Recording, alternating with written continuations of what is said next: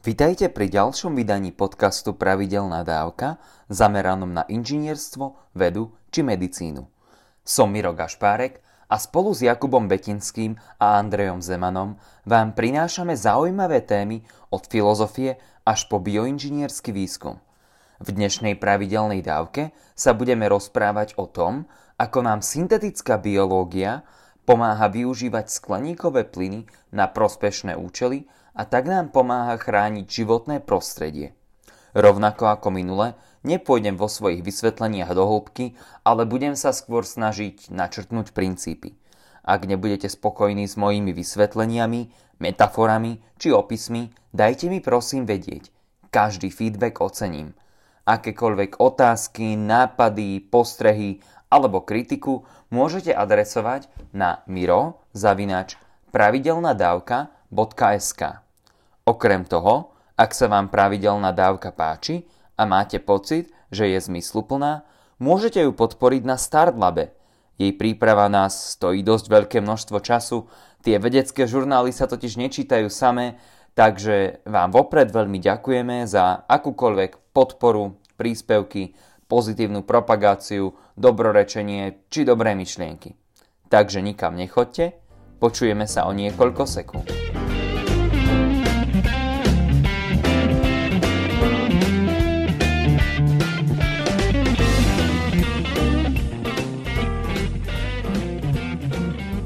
2 týždne dozadu sme si v krátkosti porozprávali príbeh narodenia prvých geneticky modifikovaných detí a, nečak- a o nečakaných možných nežiaducich účinkoch a rizikách tejto modifikácie. Mimochodom, medzi tým sa rozhodol svojou troškou do mlyna, teda pardon, do genómu, prispieť aj ruský molekulárny biológ Denis Rebrikov z Pirogovovho Ruského národného inštitútu v Moskve. Rovnako ako Ho Chien Kui, aj on sa rozhodol venovať infekcii vírusom HIV, no plánuje zvoliť mierne iný prístup. Svete, svetová vedecká komunita tak momentálne čelí veľkej výzve, ktorou je rozumná regulácia takéhoto výskumu a zabránenie jeho zneužitiu štátnymi systémami, ktoré ľudskému životu nedávajú rovnakú hodnotu ako my. Každopádne, Odporúčam vám vypočuť si predchádzajúcu pravidelnú dávku na túto závažnú tému, ktorá sa týka celého nášho ľudstva. Inou témou, ktorá sa týka celej našej Zeme a všetkých z nás, je ochrana životného prostredia. Bez ohľadu na to, či ste vpravo, vľavo, hore, dole, za Barcelonu, alebo za Real, či za Coca-Colu, alebo Pepsi-Colu, určite sa zhodneme, že príroda a jej ochrana je mimoriadne dôležitá. Je však smutné, ako veľmi v poslednej dobe témy ochrany životného prostredia a znižovania emisí polarizujú našu spoločnosť. Na jednej strane máme až hysterické reakcie, tvrdiace, že už nás čaká len Sodom a Gomora, prípadne existencia v štýle filmu Mad Max. A na druhej strane máme úplnú ignoranciu tých, ktorí pri nákupoch z Lidla za rok spotrebujú toľko igelitu na igelitky, že doplačuje aj delfínom v zoo. Nie len tí, ktoré sa, tým, ktoré sa bohužiaľ týmito odpadkami idú zadrhnúť. K problému neprispieva ani obrovská politizácia tejto témy a s tým spojené skrátkovité a bombastické riešenia, ktoré nahrádzajú vedu, inžinierstvo a racionálne triezve postupy.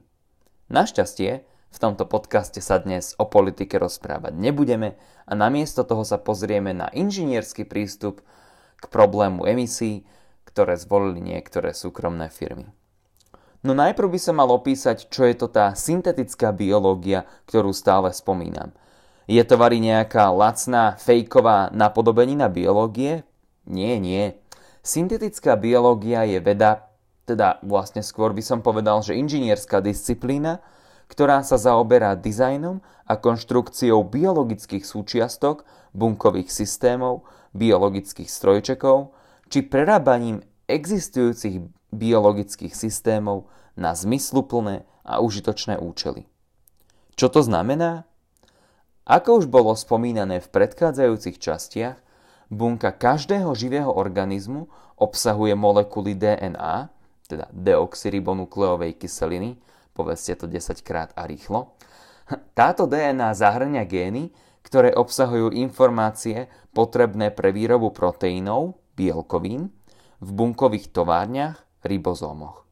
A ako vám povie každý svalnač, všetko je to o proteínoch, ktoré tvoria základ živého sveta. Od svetielkujúceho proteínu GFP cez keratín, ktorý je základnou štruktúrálnou zložkou vašich vlasov, až po inzulín, ktorý umožňuje energii v podobe glukózy vstúpiť do našich buniek. V posledných 20 rokoch naša schopnosť rýchlo a spolahlivo sekvenovať, teda v úvodzovkách čítať DNA a tak zisťovať funkcie a štruktúru génov veľmi narástla a rovnako aj klesla cena tohto procesu.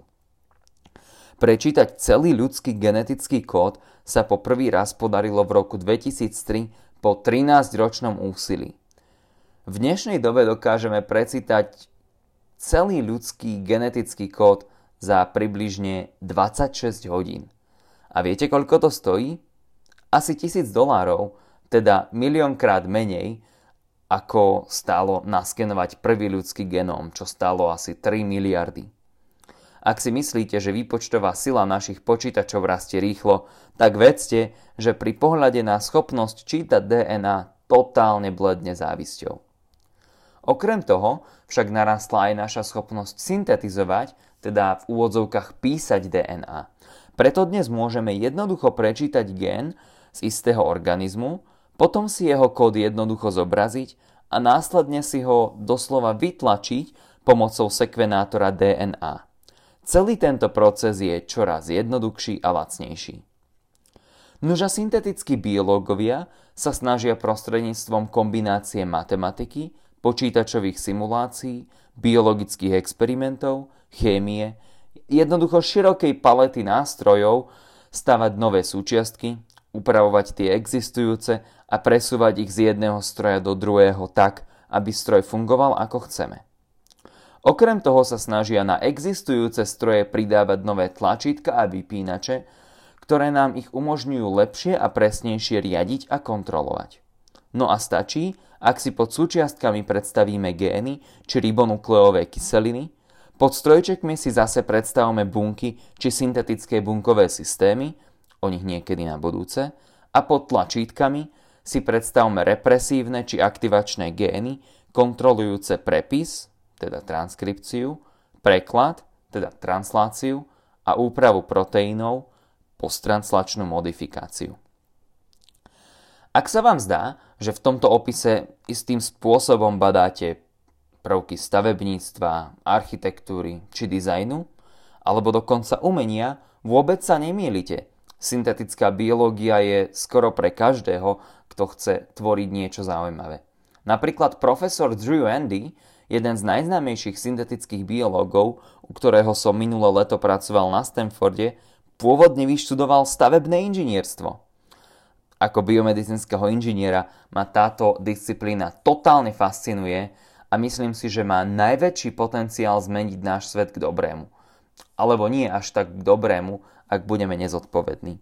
No a keďže syntetickej biológii sa venujem a chcem sa aj venovať aj naďalej, aj vo svojom výskume, tak o nej a o jej výsledkoch sa určite budeme v tomto podcaste rozprávať často. Každopádne teraz, keď sme si predstavili syntetickú biológiu, Poďme si porozprávať niečo o tom, ako nám môže pomôcť v pozitívnom ovplyvňovaní životného prostredia. Ako vieme, množstvo oxidu uhoľnatého v atmosfére stále stúpa. Množstvo tohto plynu rastie napríklad kvôli výrobe ocele, chemickému priemyslu, či spotrebe uhlia, alebo aj kvôli mestskému odpadu. No skrátka, zdrojov oxidu uhoľnatého je veľa. A pod tým veľa myslím 50 miliónov barelov odpadu denne. Ak chceme toto množstvo v atmosfére znížiť, môžeme ho buď vypúšťať do atmosféry menej, alebo ho môžeme z atmosféry viac odstraňovať. Keďže Elon Musk zatiaľ oxid uholnatý na Mars nevyváža, musíme ho spracovávať na Zemi. Myslím ten oxid uholnatý, nie Elona. A na to potrebujeme nejaké užitočné využitie. No, syntetického biologa by hneď napadlo. neexistujú nejaké organizmy, ktoré prirodzene dokážu meniť oxid uholnatý na niečo užitočné a takto ho recyklovať?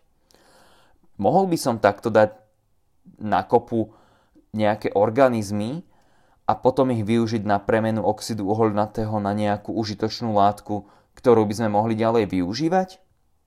Aspoň takýmto spôsobom uvažovali šikovní inžinieri z inovatívnej spoločnosti Lanzatech. To, že je inovatívna, som si nevymyslel, dokonca sa umiestnila v nejakom rebríčku najinovatívnejších firiem. Vo firme Lanzatech, ktorá na tomto projekte pracuje už niekoľko rokov, vytvorili následovný proces. Odpad je privedený do komory, kde je splinený. Následne je plyn s vysokým obsahom oxidu uholnatého privedený do bioreaktora, čo je vlastne taká obrovská nádoba s bunkami, ktorý obsahuje množstvo baktérií s názvom Clostridium autoetanogenum. Budem to hovoriť ako CA, takže Clostridium autoetanogenum CA. Tento organizmus, táto baktéria je fakt, že frajer.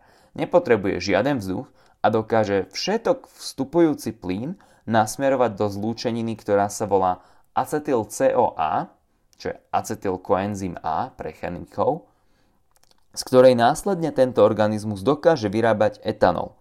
Predstavte si to. Vyrábať alkohol z odpadu. Fantázia. Dobre, CA, tento organizmus, dokáže tvoriť etanol, ktorý má obrovské priemyselné využitie. Na schvál spomínam priemyselné využitie. No je tento organizmus vo výrobe etanolu naozaj dobrý? Nedali by sa jeho gény upraviť tak, aby sa efektivita výroby etanolu zvýšila? Nuž, podmnožina syntetickej biológie, nazývaná metabolické inžinierstvo, sa venuje presne takejto optimalizácii a umožňuje nám napríklad vypočítať, ktoré gény v úvodzovkách spomalujú produkciu etanolu a teda ktoré gény by mali byť vyhodené. Toto je teda mimoriadný benefit syntetickej biológie. V niektorých prípadoch môžeme prostredníctvom úpravy génov dosiahnuť až niekoľkonásobnú efektivitu výroby, čo má samozrejme veľmi blahodárne ekonomické dopady. To však nie je všetko. Vďaka poznatkom syntetickej biológie môžeme gény v organizme CA upraviť tak, teda nie my, ľudia v Lanza Tech, že dokážu produkovať aj iné priemyselne využiteľné chemikálie, aj keď zatiaľ len na malej škále v laboratóriu. Tieto chemikálie sú však lacné a vieme ich produkovať naozaj veľa. Predstavte si tú myšlienku, že by sme jedného dňa vďaka emisiám oxidu uholnatého a vďaka tomuto odpadu dokázali vyrábať napríklad lieky v bunkách, rýchlo a lacno. A teraz sa nebavíme o fantáziách, ale skôr o horizonte pár rokov, koľko by nám malo trvať, kým sa nám podarí poriadne skombinovať všetky tieto technológie. A je pritom zaujímavé, že organizmus CA pred 30-40 rokmi nikoho nezaujímal. Bol izolovaný a odložený v zozname druhov len tak. Spoločnosť Lanzatech existuje už 15 rokov, no prvých 5 rokov sa zdalo, že nebudeme mať nástroje na genetickú úpravu tohto organizmu, pretože sa zdalo, že jeho gény nebudú prenosné. Takže Lanzatech, ľudovo povedané, si musela vytvoriť celú sadu nástrojov na jeho upravovanie. A tým, že poznatky v syntetickej biológii stále pribúdajú, technológia sa hýbe dopredu, si dnes dokonca už v tejto spoločnosti prostredníctvom laboratórnych robotov dokážu celý proces genetickej úpravy automatizovať. A nemusíme zostať len pri oxite uholnatom. Je predsa množstvo škodlivých plynov ako oxid uhličitý, rôzne dusičnany či sírany. Vieme, že baktérie vyskytujúce sa v prírode dokážu prežiť v mimoriadne zložitých podmienkach na mimoriadne nehostinných miestach, či už v teple, v chlade alebo bez kyslíka. Prostredníctvom počítačových a experimentálnych metód syntetickej biológie ich snaď budeme môcť upraviť a využiť na recykláciu týchto škodlivín. Buďme úprimní, letecké palivo, vlákna v koberci, pneumatiky či dámy, vaše obľúbené legíny ešte nejaký ten čas budú závisieť na procesoch produkujúcich množstvo uhličitanov. Nemali by sme preto rozmýšľať len nad tým, ako to všetko zakážeme, obmedzíme či zdaníme, aj keď samozrejme nezmyselné plitvanie treba odsúdiť. No tým, čo potrebujeme, je podpora a dôvera v inžinierov a vedcov a v investície do technologického pokroku, ktorý nám môže priniesť efektívne a naozaj disruptívne prelomové riešenia environmentálnych problémov. Opäť, ešte raz, to neznamená, že po sebe nemáme zhasínať svetlo v prázdnej izbe alebo že máme spotrebovať milión igelitiek ročne. Ale nemali by sme byť pesimistickí v našom uvažovaní o budúcnosti ľudstva a o tom, ako ľudstvo bude vplývať na planétu. Ešte by som spomenul, že podobne ako takmer vo všetkých moderných praktických inováciách, aj v tomto prípade ju prináša súkromná spoločnosť. Takže si nepredstavujme pod biotechnologickými firmami partičku zlých, zlých ľudí, ktorí nás tu všetkých postriekať zlými chemikáliami a predať nám napichané jablká a hrušky. Predstavujme si aj inovatívne firmy alebo startupy, ako je Lanzatech. Takže aké sú tri hlavné veci, ktoré by sme si mali z tejto pravidelnej dávky zobrať? Poprvé, syntetická biológia je inžinierská disciplína, ktorá nám umožňuje dizajn, úpravu či vytváranie nových biologických strojčekov a ich využitie na prospešné účely. Po druhé, prostredníctvom metód syntetickej biológie môžeme geneticky upraviť organizmy, hlavne baktérie, ktoré následne dokážu meniť škodlivé plyny ako oxid uholnatý na priemyselne užitočné látky, ako je etanol. Po tretie, syntetická biológia a jej pododbor metabolické inžinierstvo nám umožňujú optimalizovať zloženie génov v organizme tak, aby sme v ňom zefektívnili výrobné metabolické procesy. Toto bola tretia pravidelná dávka zameraná na bioinžinierstvo a vedu. Ak sa vám pravidelná dávka páčila, budeme vám vďační za pozitívne hodnotenie na iTunes alebo na iných podcastových platformách. Rovnako mimoriadne oceníme vašu podporu na StartLab.sk, ktorá nám umožní robiť veľa kvalitných a dúfame, že aj návykových pravidelných dávok. Podporiť nás môžete už len 3 dní a ak máte komentáre, návrhy či poznámky k obsahu tejto pravidelnej dávky, kľudne mi napíšte na miro zavinač pravidelnadavka.sk Onedlho sa počujeme opäť a dovtedy nech vám to myslí.